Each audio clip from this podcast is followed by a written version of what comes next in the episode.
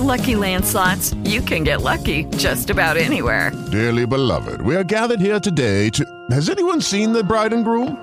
Sorry, sorry, we're here. We were getting lucky in the limo and we lost track of time. No, Lucky Land Casino, with cash prizes that add up quicker than a guest registry. In that case, I pronounce you lucky. Play for free at LuckyLandSlots.com. Daily bonuses are waiting. No purchase necessary. Void where prohibited by law. 18 plus. Terms and conditions apply. See website for details.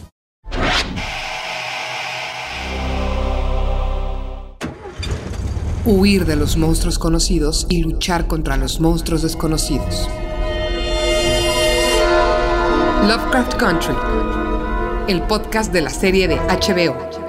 El tiempo vuela y de alguna forma ya estamos en el episodio 9 de Lovecraft Country. Bienvenidos a este podcast en donde hemos hecho precisamente una lista de tips para viajar en el tiempo y que nos dure un poco más esta magnífica serie. Conmigo está Toño Sempere. Hola Mario, pues aquí llegando a la antesala contigo del final, ¿no? Estamos a punto de que se develen estos grandes misterios en su forma final para esta primera temporada que, insisto, Sigo cruzando los, los dedos para que haya muchas más porque me está dejando muy, muy contento. Pero bueno, si te parece, ya que tocaste el tema de los tips para viajar en el tiempo, remontémonos al número... Número uno. Número uno, deja tus conflictos en el pasado. Así es, Toño, porque en este episodio que se llama adecuadamente Rewind 9021, tienen que viajar en el pasado, tienen que viajar en el tiempo precisamente con esta máquina que nos enteramos. No es una máquina del tiempo, sino una máquina de multiversos, pero también por eso implica que puedes viajar a otro multiverso en donde estás en el pasado, más eh, apropiadamente en el, en el fraccionamiento de Greenwood en Tulsa. Así es, es una situación donde por fortuna tienes a la navegadora adecuada, pero en este momento todavía las personas están muy alteradas por lo que pasó al personaje más vulnerable por su edad, de esta serie, que es la pequeña Dee, ¿no? Que la vemos después del ataque que tuvo terrible a mano de estas, de estas gemelas infernales. Que fíjate que por ahí me puse a analizar un poquito más la situación. Una de ellas es de tez muy oscura y la otra es muy pálida. Y este, están inspiradas en el atuendo de Topsy. Eh, y había unos muñecos muy populares que después se volvieron problemáticas, las famosas Topsy Turvy. Cuando hablas de una situación que es complicada, así que no tiene ni pies ni cabeza. Eh, Topsy Turvy era una muñeca que de un lado era la muñeca afroamericana y después a la altura de la cintura se convertía en el opuesto, en una, en una, muñeca, este, en el torso de una muñeca blanca, más pálida. Y siempre la cuestión era que Topsy era la desasiada, la desaliñada y la, la, caótica, y la Turby era como que más cuidadita. En este caso las dos son mortíferas y las dos son letales para la pequeña Dee. Que es pero... algo que vemos un poco en el libro, que vemos cuando está intentando entrar su tío Monrose en el capítulo anterior, cuando vemos la portada de la cabaña del tío Tom. Por completo, ¿no? O sea, esas alegorías a esas figuras clásicas de, del blackface, del, minstrel show, de estas cuestiones que tienen que ver con una carga racial muy, muy pesada y que siguen afectando obviamente a la población en esta época. Y en este caso a la, a la niña, que es la niña que todos adoramos, la niña que es muy avispada, la niña que ha tenido unas pérdidas terribles por superar. Entonces es natural que todos se echen culpa de lo que le sucedió.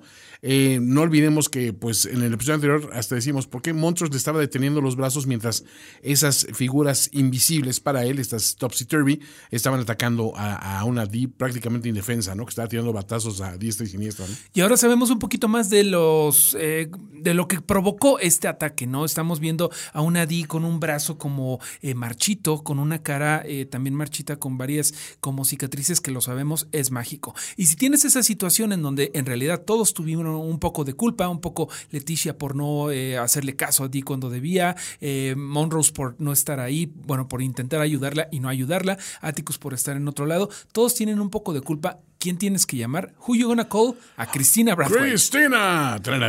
Y ya Cristina con una, con una actitud también un poco de perdonavidas de pues miren, sí puedo, pero está complicado y va a ser, puedo como reiniciar el proceso, pero no puedo echarlo para atrás, pero necesito esto, pero tengo condiciones. Híjole, o sea, la verdad es que por una parte dices, qué bueno que tienes con una persona ahí al lado que tiene estos conocimientos, este, por macabros que sean, pero qué triste tener que deberle favores a una persona que todo el mundo sabe que está jugando algo, pero nadie, nadie, sabe a ciencia cierta qué es. Y vemos que incluso entre, entre Letty y Ruby hay una, hay una discusión ahí de tirantes, de decir, podemos confiar en ella, y la otra dice, es que yo la voy a hacer entender, por mí lo va a hacer, pero ¿por qué lo iba a hacer por ti? O sea, hay muchas cuestiones en esta balanza que a todo mundo está incomodando. Y no sabemos si Ruby en realidad está sobreestimando el aprecio que puede llegar a tener Cristina y en realidad Cristina puede estar jugando con ella, como Leticia bien ya le ha advertido que ella está nada más velando por sus propios intereses. Pero Toño, el tiempo corre porque Cristina lo único que puede hacer es detener 24 horas esta maldición que está corriendo cortesía de los embrujos del capitán Lancaster y su escupitajo del episodio anterior. El tiempo corre, así que tenemos afortunadamente afortunadamente ayuda de parte de Hippolyta, que después de su viaje por el cosmos, por las realidades y por saber I am, por, por, saber finalmente quién es ella, regresa justo a tiempo y por eso tenemos el punto número dos. Número dos. Y es que por un lado vemos la, la reacción de todos de alivio de ver a Hippolyta llegando en el momento adecuado y la vemos a ella rápidamente nada más explicando dónde ha estado, ¿no? Y, y, cuánto tiempo ha estado en ese tiempo paralelo y a qué viene y cuánto tiempo tiene para intentar reparar lo que está sucediendo. ¿Y cuál es la misión a grandes rasgos, Mario? Básicamente tenemos que viajar en la máquina que como comentábamos, no es una máquina del tiempo, pero es multiverso. Un bueno, la cosa es que tienes que tiene ella que ser una especie de batería un conducto, vamos a llamarlo así. Así es, con su sabiduría infinita que tiene, que se ha hecho un monólogo sobre que ya sabe finalmente quién es Hippolyta, eh, y tienen que viajar a Tulsa de 1921, donde fue que se perdió el libro de, de los nombres que venía descendiendo del lado materno de Atticus a sus antepasados. Sí, y en esta línea obviamente pues sabemos por qué se truncó, ¿no? Porque vamos a, a entrar en ese conflicto terrible de los disturbios de Tulsa de 1921, que si bien ya lo habíamos visto hace poco en una serie de televisión, que lo hemos mencionado infinidad de veces, a Watchmen, eh, ahora lo hemos retratado con una, una nitidez mucho más clara porque en aquellos momentos era como que atisbos ¿no? de, de cosas que habían pasado y te sentaban un precedente. Aquí realmente los disturbios en sí y su génesis y las personas que participaron en ellos y las referencias incluso que se hace de, muchas de las víctimas y las personas que históricamente perdieron la vida aquí, ya es una cuestión muy eh, adentro, un trabajo de investigación muy exhaustivo por parte de los guionistas de esta serie. A mí me llama muchísimo la atención, obviamente, de que Hypolita, este, ella sabe que tiene que hacer un, conducto, porque ella es una computadora, ella se, habla, se refiere a sí misma como este motherboard, ¿no? Que en hoy en día la tarjeta de madre de una computadora, bueno, como que es un, es un lenguaje más bien común. Pero en aquella época, hasta cuando se refiere a un motherboard, todo el mundo voltea y ¿qué es eso? Dice, es que soy yo. Y es curioso que, pues sí, es una madre y aparte está conectada eh, sintéticamente, digamos, a, esta maquinaria, ¿no? Y ves cómo toma los cables y, se posesiona de eso para abrir el portal. Es un momento muy espectacular y un gran referente a esa ciencia ficción pura y dura de los 50, 60, donde todavía había mucha ingenuidad hasta cierto punto, pero los preceptos estaban ahí, ¿no? Totalmente, estaba en la ciencia ficción que Dee consumía y que lo, bueno, Hippolyta se la daba, ¿no? Ella se vuelve un conducto viviente y así se vuelve un navegador confiable para ir precisamente a Tulsa, Oklahoma. ¿Te parece bien si vamos al punto número 3, que es súper importante? Número 3. Y es que hay que conocer bien la historia del lugar que pisarás antes de viajar en el tiempo, Mario. Completamente, Toño. Tenemos que platicar un poquito de esta historia de la masacre de Tulsa y en particular de la destrucción del vecindario de Greenwood. ¿Qué, tanto sabes tú de cómo se dieron las cosas en ese 1921? Mira, había mucha tensión en este, en este lugar porque para empezar, estaba ubicado en un lugar de Oklahoma que era un enclave eh, eh, primariamente donde había mucha presencia del Ku Klux Klan, donde había mucho racismo acendrado y mucho resentimiento generacional entre, entre razas.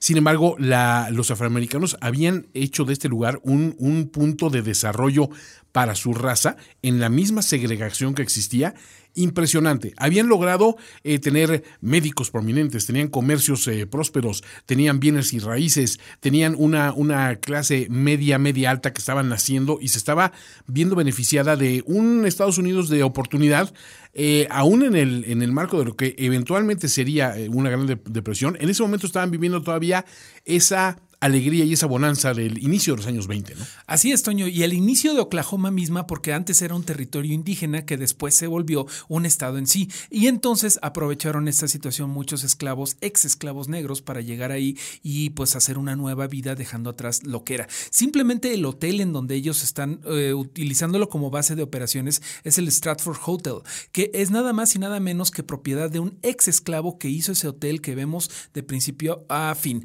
Eh, hay que darle muchos aplausos a la producción de HBO porque todo lo que vemos en Tulsa es lo más realista que podríamos ver hoy en día a una reconstrucción digital y con efectos especiales de lo que era ese Tulsa, ese vecindario en particular de Greenwood, que se llamaba. Sí, este distrito que hay, hay, que añadir una cuestión más. Se le llamó mucho tiempo el Wall Street eh, negro, ¿no? En la, en la época, ¿no?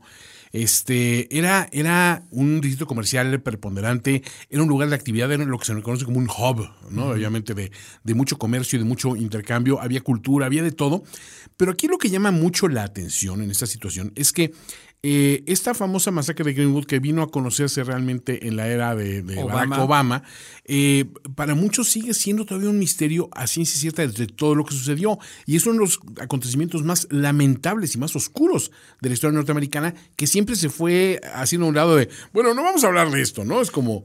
Este, es, es como dicen, dicen amigos alemanes que eh, muchos negocios que nacieron a partir de la Segunda Guerra Mundial y que se vieron beneficiados de, de comerciar con los nacionalsocialistas, eh, cuando hablan de la historia de sus raíces, eh, y no vamos a mencionar marcas aquí obviamente, pero hablan de, de ciertas este, firmas prominentes hoy en día, cuando llegan al periodo de la Segunda Guerra Mundial, como que, bueno, sí, pasaron cosas, ¿no? En la Segunda Guerra Mundial. Hubo situación política Una complicada. situación, era complicado, pero bueno, después logramos, después este, en una Alemania renaciente y con una nueva visión, es una forma de, en código decir, hubo cosas atroces que sucedieron, vamos a dejar esto un poquito atrás porque no viene al caso para nuestros intereses comerciales, pero aquí en este caso no estamos hablando de intereses comerciales, estamos hablando de historia misma. Estamos hablando de que se le echa tierra a las situaciones incómodas y probablemente nunca se sabrá del todo qué pasó eh, en esta situación que comenzó el 30 de mayo de 1921 cuando un niño de, bueno, todavía digo niño, ya era mayor de edad, pero una persona afroamericana de 19 años que se dedicaba a limpiar zapatos llamado Dick Rowland tuvo que acudir a un edificio en downtown Tulsa, o sea, en el centro, en donde en teoría no eran bien recibidos los negros de, eh, de Greenwood, ¿no? Entonces él fue y ahí se topó con una elevadorista blanca que estaba trabajando en este elevado, en este edificio que ya, ya contaba con un elevador. Nadie sabe bien a ciencia cierta qué pasó ahí. Al parecer, el pequeño, bueno, el joven se tropezó y bueno, fue a dar sobre la elevadorista blanca, quien profirió un grito.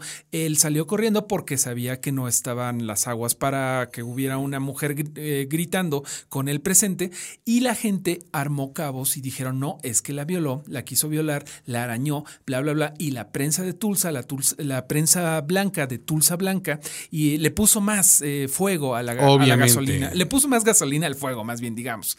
Y entonces eh, se hizo el mito de que él había intentado violar a la niña.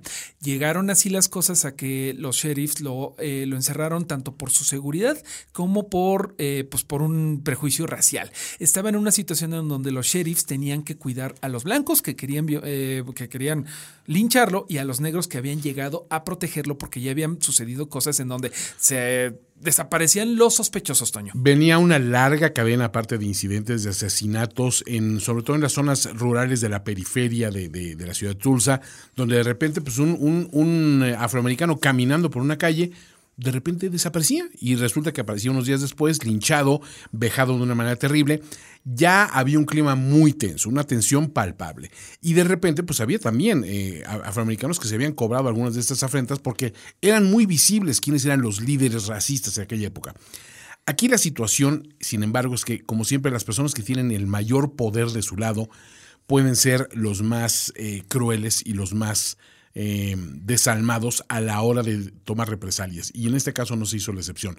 Lo que ocurre en, en Tulsa básicamente es un incidente de linchamiento sistémico eh, generalizado de la población. En donde incluso ya se llega a una escalada del conflicto más grave, porque como lo vemos en este episodio, eh, los descendientes, digo, lo- los habitantes de Greenwood sí se defendieron con, con balazos porque se perpetraron en la entrada del vecindario de Greenwood y, lo y recibieron a los primeros atacantes Claro. que, que llegaron en la noche del día siguiente de que fue todos estos sucesos en Downtown Tulsa. Los, los repelieron, pero los blancos dijeron, ah, esto no se queda así, y fueron ahora sí que por refuerzos y los atacaron de, de una forma tan, tan el brutal. aire, Mario. De- eh, incluso con aviones, ¿no, Toño? El- los datos son de verdad eh, terribles. Se calcula que se quemaron 1.300 casas y que se murieron aproximadamente, y nunca se sabrá del todo, 300 personas, en su gran mayoría afroamericanos. Un par de personas blancas también perdieron la vida porque tal vez Atticus llegó a tiempo para, para rescatar a algunos. Pero bueno, una cosa muy lamentable, y ese era nuestro punto número 3. Hay que conocer bien la historia del lugar hacia donde estás viajando. Número 4. Precisamente hablando de Atticus, la siguiente lección es muy importante. No toques nada porque puedes alterar el curso de la historia. Y aquí, en realidad, me gustó mucho. Es el momento en donde para mí Lovecraft Country se volvió una cosa espectacular. Ya lo era, pero cuando una serie logra hacer un full circle, un círculo completo tan maravilloso y tan limpio como se dio en esta, cuando nos damos cuenta de la verdadera identidad de la persona que salvó a Monrose y a George en los disturbios de Tulsa, Oklahoma, bueno, yo aplaudí, Toño. aplaudí igual que tú, Mario, porque eh, vas, vas viendo cómo van cayendo las piezas y esto es parecido a jugar Tetris, ¿no? Que dices, todavía no cae la pieza necesaria, la pieza necesaria, pero ya, ya sabes cuál es la que se necesita para revelar este, este gran enigma. Y en ese momento, cuando el mismo Atticus se da cuenta que él tiene que ser el misterioso extraño que aparece de la nada a salvarlos, eh, es un momento reconfortante porque en ningún momento nos queda duda de que Atticus eh, con todo que está en inferioridad numérica clara contra este grupo de atacantes, va a prevalecer sobre ellos. Y ves esa figura también imponente que aquí, eh, aplausos una vez más para la dirección de cámaras, que te toman la perspectiva de los, los niños y los, estos pequeños adolescentes indefensos en el piso, mirando hacia arriba este hombretón musculoso que llega con un bate en la mano y dice, I got you, kid". O sea, que, que dice, bueno, este, es realmente una figura de un salvador esperado, ¿no? En un momento de que pues se daban por muertos. Ya había muerto uno, un- uno de ellos a manos de uno de los racistas de un balazo. Y pues era cuestión de tiempo para que acabaran con ellos. Había hasta una mujer ahí repartiendo golpes y todo este rollo. Y perdón, digo, sabemos que hay que condenar siempre la violencia eh, de, género, pero el momento que, ves que Atticus ni siquiera distingue entre quiénes son atacantes, hombres o mujeres, sino que está repartiendo golpes a diestra y siniestra, sabes que la situación era francamente desesperada. Oye, Toño, a mí me gustó muchísimo que en el primer episodio vemos a Atticus tener este sueño en donde Jackie Robinson llega a rescatarlo de uno de los eh, Elder Gods de Lovecraft, ¿no? De una de criaturas que, digámosle, viene a rescatarlo de Tulhu, por así decirlo. Me encantó que él se vuelve Jackie Robinson. Sí, Él él- es el bateador. él se vuelve su héroe. Y recordemos que Jackie Robinson no era nada más un beisbolista talentoso para la comunidad afroamericana de aquella época. Era un luchador social, era un pionero, era un hombre literalmente rompiendo barreras a cada paso y en cada juego. Era un hombre que tuvo que tolerar una, una sarta de, de horribles ataques contra su persona, que realmente dices, se necesitaba un temple especial. Entonces, emular a Jackie Robinson para Atticus, que tiene él tiene muchas cosas que está pagando eh, kármicamente y moralmente eh, a- al, al respecto de sus, eh, su actuación en la guerra. Creo que este es un momento de heroísmo en el cual empieza a validar un montón de, de cosas que le hemos visto tener actos heroicos, pero ninguno es tan, tan enternecedor como el que vemos en esta vez. Y mira que es un, un momento de violencia, pero dices, bien, lo aplaudo, quiero, quiero ver que esto cambie su forma de ver, de ver el mundo. Porque, entre otras cosas, él tiene sentimientos muy encontrados en todo este episodio. Es, es una persona sumamente atribulada, lo cual nos llevaría a hablar del siguiente punto, Mario. Número 5. Así es, Toño. El siguiente punto es que no debes dejar que tus sentimientos interfieran con tu misión. Hay muchos sentimientos. Eh, aquí vemos, hay, creo que es mi momento favorito de la serie, tratando el personaje de Montrose. Ya había tenido un momento muy especial cuando está en, esta fiesta de las vestidas, digamos, y donde él tiene esa, esa reconciliación con la persona que quiere ser o que siempre quiso ser y no pudo ser. Pero en ese momento, cuando vemos que ese Montrose lo entiendes de dónde viene porque él sufrió un abuso sistémico y constante a manos de su propio padre, que también era un alcohólico, que, o sea, dices, Montrose, no lo hurtaste, lo heredaste, ¿no? Entonces, eh, es un comportamiento aprendido tristemente, pero sabes que él dentro de sí, él sabía que tenía que luchar contra eso. Y es una lucha cuesta arriba que no ha podido ganar del todo, pero esa reconciliación que tiene sentimientos y de que habla de que él siempre quiso ser, pese a las circunstancias, el padre real de Atticus, pese a que no lo fue como padre biológico. Fue para mí el gran mare magnum de emociones de este episodio que dije, ¿qué está pasando? ¿Qué estoy viendo? Ya lo sospechábamos, había esos, esos rumores y esos indicios, pero esa revelación te mueve mucho y dices, ok, ya entiendo por qué esa situación de que Atticus tuvo todo ese rechazo al principio del capítulo hacia, hacia Montrose, porque dice, ¿por qué tú, no? O sea, ¿por qué haces esto? Piensa incluso que los motivos de Montrose para ir a, a salvar a ese chico son egoístas y personales. Y el descubrir que realmente hay un ser dentro de, de, ese hombre que él ha reconocido como su padre y que son sentimientos reales hacia él, me deja mucho más tranquilo. Sé que pase sí. lo que pase con Montrose de aquí en adelante, ya cumplió con ese arco que, te, que tenía que hacer. Tiene que reparar mucho todavía en esa relación, pero sabes que hay una raíz de ahí, de, de, autenticidad y de honestidad y de sentimientos legítimos de amor por, por su hijo. ¿no? Lo más importante creo de estos personajes, sobre todo Monrose y de Atticus, que nos están mostrando muchas, muchas capas, que Monrose es incluso, es incluso gracioso que cada episodio revela algo nuevo, ¿no? En el anterior fue nada más que era disléxico, en este le, le, le echa la bomba a Atticus de que quizá no sea el padre, ¿no? Y digo quizá con mucho interés porque tú dices, eh, tú tienes la certeza de que no es el padre, que es George, el padre de Atticus, a mí me gustaría mucho quedarme con, las, con la, la sin, idea de... sin certeza con la idea, con siempre la duda de si realmente fue o no fue el padre biológico de Atticus, porque de repente así es la vida, ¿no? La, la vida no está llena de pruebas de ADN o de certezas absolutas. Hay, hay una cuestión curiosa, tocas un tema muy interesante y es el tema del ADN y esas cuestiones. Sí, esa, esa era una época en que decir, ¿y cómo se puede comprobar al 100% una paternidad? En este momento la, la, no se puede. No sabemos si Hipólita y su facultad de viajar hacia el conocimiento perpetuo en líneas de tiempo pueda revelar este misterio. El mismo Atticus ya ha viajado en el tiempo y también no sabemos si él pueda también decir cuál fue la, la verdad absoluta y tangible.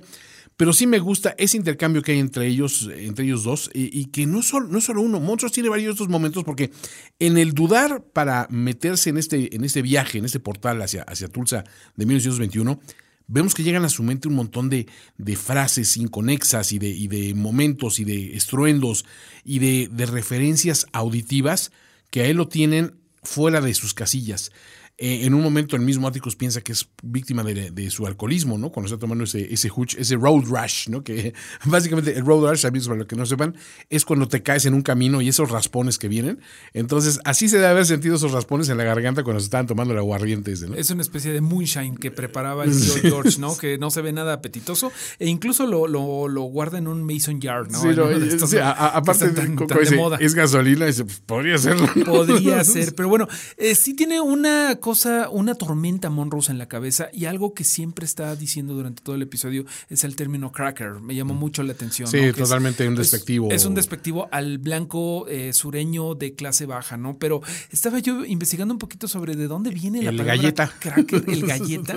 y de, de, hecho es más antiguo de lo que parece. De hecho, viene al parecer del más inmen, na, nada más y nada menos que del grandísimo bardo inglés William Shakespeare, que fue la primera vez que se utilizó el término cracker de forma despectiva, obviamente no para un norteamericano, no, no, no. sino para una persona blanca de clase baja. Viene desde Shakespeare ese despectivo, pero algo, algo gracioso de este término es que es incluso este motivo de orgullo para algunos de las personas del sur Sí. de, de Estados Unidos. Lo, lo adoptan como identidad. Hay toda una cadena de restaurantes que, que, que es, el, es, el, barril de las crackers, ¿no? Por ahí este. Exactamente, es, es, un término interesante. Pero bueno, otra cosa que es interesantísima antes de saltar al siguiente punto, Toño, es todo lo que ves atrás en Tulsa, mientras está pasando todo este drama Hombre, de eh, personal, todo lo que ves en, en eh, pegado en las paredes, todos los anuncios, bueno, podrías estar ahí durante horas y les recomiendo mucho que descarguen la app de HBO Extras porque ahí están haciendo un gran trabajo para platicarnos un poquito de todos los, los temas y todas la, las cosas que vemos por ahí atrás. A ti que te gustan mucho los coches, sé que te va a interesar mucho la historia de un cuadro, de un póster que yo me fijé mucho en él cuando Monrose precisamente está eh, viendo este momento doloroso en donde el abuelo eh, le pegaba, eh, que es este de Tulsa conquistó los peores caminos del mundo. Ahí, se- ahí aparece como a la mitad, del, a la mitad del, del episodio. Resulta que en algún momento Tulsa era, la, era la, la ciudad que producía más petróleo, más hidrocarburos de todo Estados Unidos. Y dijeron, oye, pues si ya estamos haciendo tanto petróleo, vamos a hacer nuestros propios coches, ¿no? Y precisamente tenían el Tulsa que no funcionó porque se mudó cerca de ahí una compañía de coches mucho más grande que hoy en día sí conocemos. Pero se me hace bien interesante toda la historia de lo que está pasando detrás del drama que está en primer plano. Totalmente. Es una, una historia que está manejando muy bien lo que se llama la historia alternativa, la historia especulativa. Y, y eso Y nos la gusta, historia ¿no? real, Toño, Y- sí, la historia o sea, real, porque de es- verdad de muchas cosas de, como lo hemos dicho, que J.J. Abrams es un magnífico explorador de la americana, es decir, de esto, de esta nostalgia de Estados Unidos y de los anuncios anteri- ah, antiguos de la época, lo están presentando maravilloso. Yo creo que Lovecraft Country amerita una segunda vuelta para ver todas esas No, por supuesto, y todos esos detalles. Y qué bueno que recuerdes la, aplicación de HBO Extras, porque sí, es mucho. Y hablando del tema de precisamente de la americana, del tema rockwelliano, digamos, de la realidad americana, es que era muy parcial. Tú siempre veías los mismos rostros blancos de, del jovencito, güerito, pecoso, que se comía su pay de manzana eh, en un columpio de llanta, eh, y, realmente no veías la diversidad étnica que había, ¿no? Y obviamente eh, estos ex esclavos y descendientes de, eh, de los, de los esclavos de, que desaparecieron con la guerra de secesión, pues tuvieron que, que reinventarse de alguna manera como una sociedad aparte dentro de una misma sociedad. Entonces, pues todos estos rasgos son sumamente interesantes, pero no tan interesantes, Mario, como el punto que llevas a continuación. Número 6. Si vas a viajar en el tiempo, asegúrate de utilizar el calzado adecuado. Sí, no solo es decir comodidad, señores, ni funcionalidad. Es Sino decir, que no llames la atención. No desentones, ¿no? Porque digo, eso es, es- es bien curioso. O sea, el, el- el primer momento que digo, aquí sí me veo francamente sorprendido, es que eh, tanto Atticus como Montrose como, como Letty hayan logrado conseguir en ese, en ese hotel donde estaban ahí este, ocultos eh, tres atuendos que les quedan, pero como desastre. ¿eh? Exactamente. Bueno, eso es buena suerte, pero desgraciadamente Leti no consiguió Bueno, unos zapatos que ajá, ella ya estaba usando sneakers, ya estaban usando lo que ahora conocemos como tenis en Latinoamérica, ¿no? Eh, o sea, calzado Y deportivo. No era precisamente el mejor calzado para ir a conocer a tu tatara, tatara, tatara suegra, ¿no? que esa era la misión que recibe Leticia cuando se tienen que dividir y Sí. Monrose tiene que, bueno, Monrose quiere ir a salvar a su primer amor y Atticus tiene que ir detrás de ella.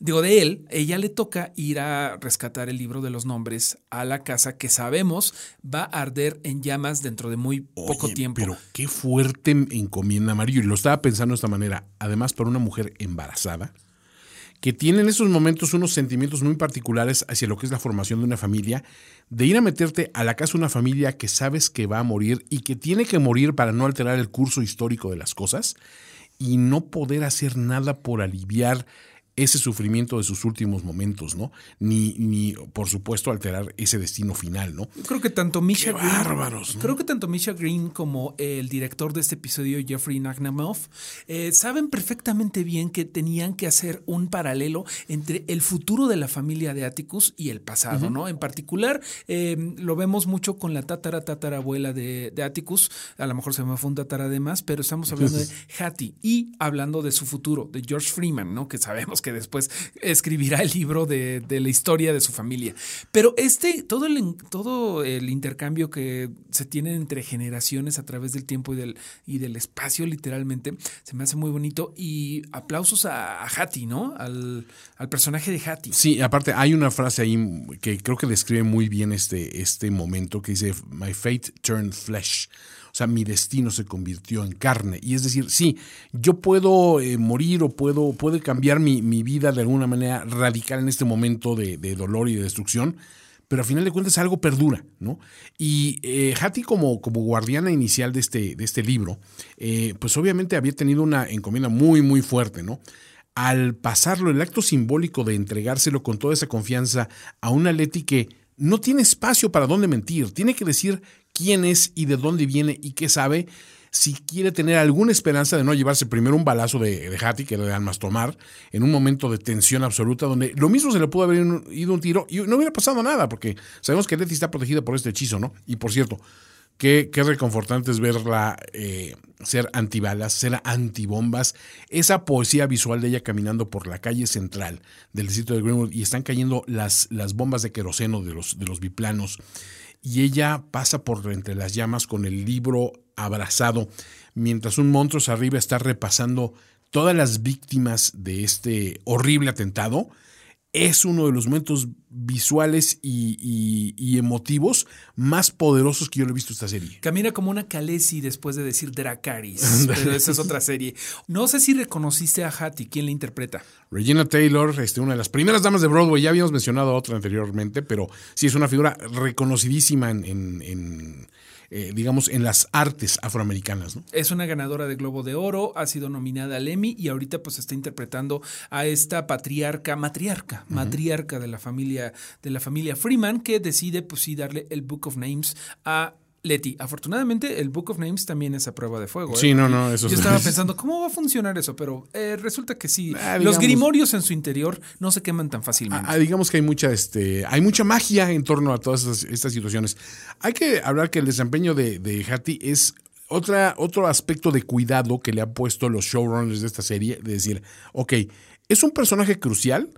No vamos a llamar a cualquier actriz de relleno para que diga tres parlamentos. Vamos a tener una personalidad auténtica que le puede dar el, lo que se llama a nivel este, histriónico el gravitas, ¿no? Ese, ese peso específico en la escena, donde dices, ok, no sé quién eres, a lo mejor si no la reconoces, pero reconozco de que tu presencia sola es importante y lo que tienes que decir, todo tengo que ponerle atención especial. Esa cualidad la tienen algunos eh, actores y actrices y en este caso, bueno, pues no, no fue la excepción. Algo que tengo que mencionar de Letty es que me parece que por fin encontró la fe que su mamá siempre tuvo y que ella como que la fe le, le eludía. La vemos en Sí. el episodio 8, la vemos en una iglesia, pero en realidad nada más está esperando a Cristina. Le, le- le confiesa a Ruby que ella no puede creer en lo que creía su mamá. Sin embargo, me pareció de lo más honesto del personaje ese momento en donde Hetty le dice, por favor, reza conmigo. Uy, y esa, esa rezada, bueno, si no se Qué te hizo un nudo en la garganta, no eres humano, eres una criatura de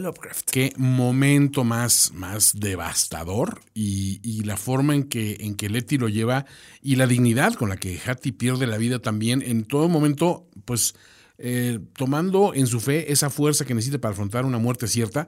Qué bárbaros. O sea, digo, eh, una serie puede ser cuando hablas de as- aspectos como el horror y estas cuestiones, puede ser muy, eh, vamos a decir, muy cruento con lo que enseñas en, en pantalla, muy sanguinario, pero darle dignidad a esos momentos de muerte, eh, creo que se hace, hace falta tejer con hilo fino tu- tus personajes y tu, y tu guion, y creo que en este aspecto en ningún momento decepcionó, porque nunca viste el aspecto morboso de estoy viendo un ser humano quemándose, estoy viendo más bien a un ser humano consumiéndose, sabiendo de que su muerte tiene un significado.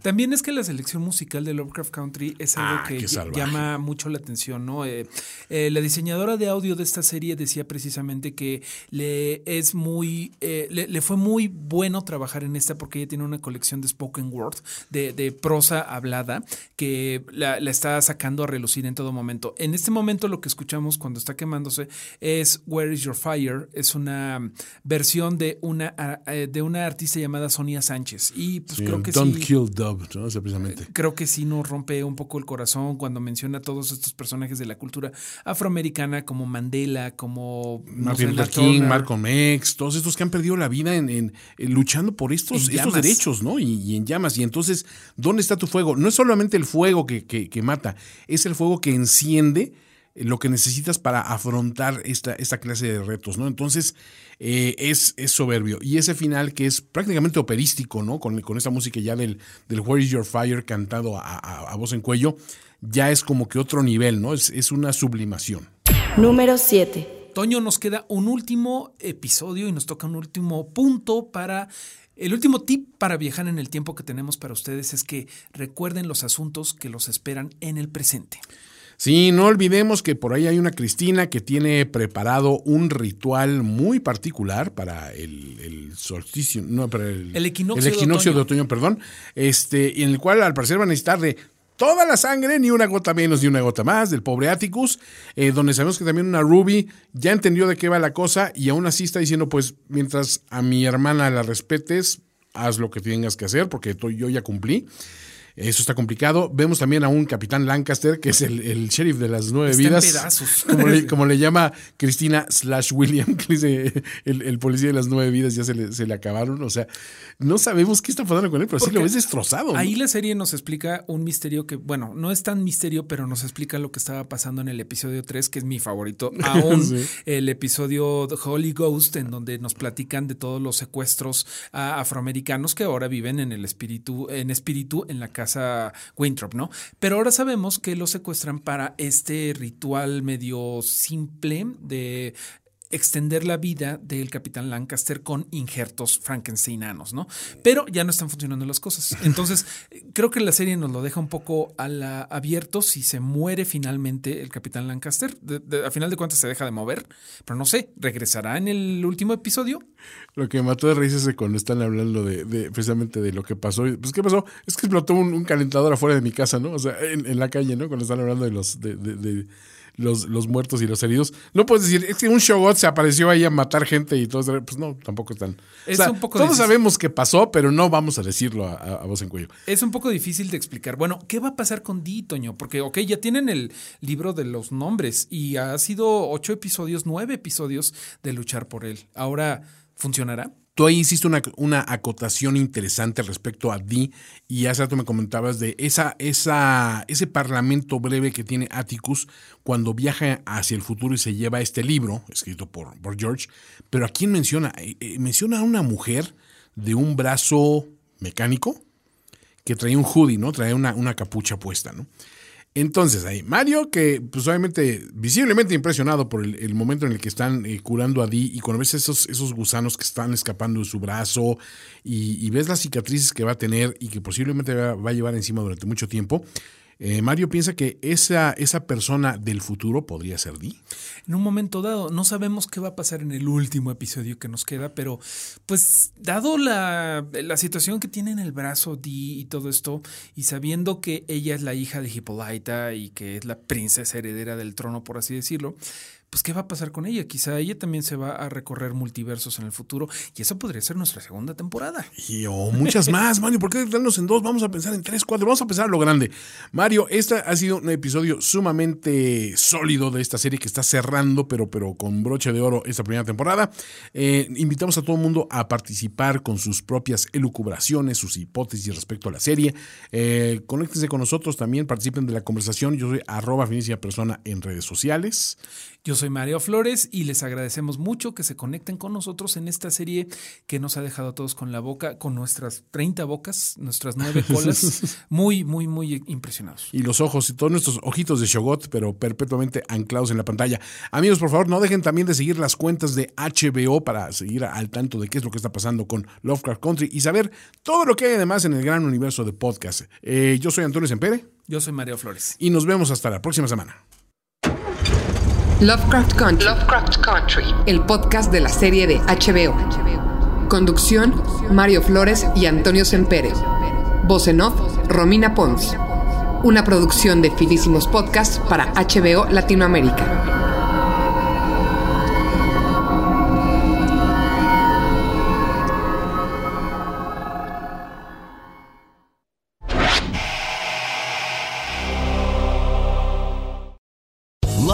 Casino asking people what's the weirdest place you've gotten lucky? Lucky? In line at the deli, I guess? Aha, in my dentist's office. More than once, actually. Do I have to say? Yes, you do. In the car before my kids' PTA meeting. Really? Yes. Excuse me, what's the weirdest place you've gotten lucky? I never win and tell. Well, there you have it. You can get lucky anywhere playing at LuckyLandSlots.com. Play for free right now. Are you feeling lucky? No purchase necessary. Void where prohibited by law. 18 plus. Terms and conditions apply. See website for details.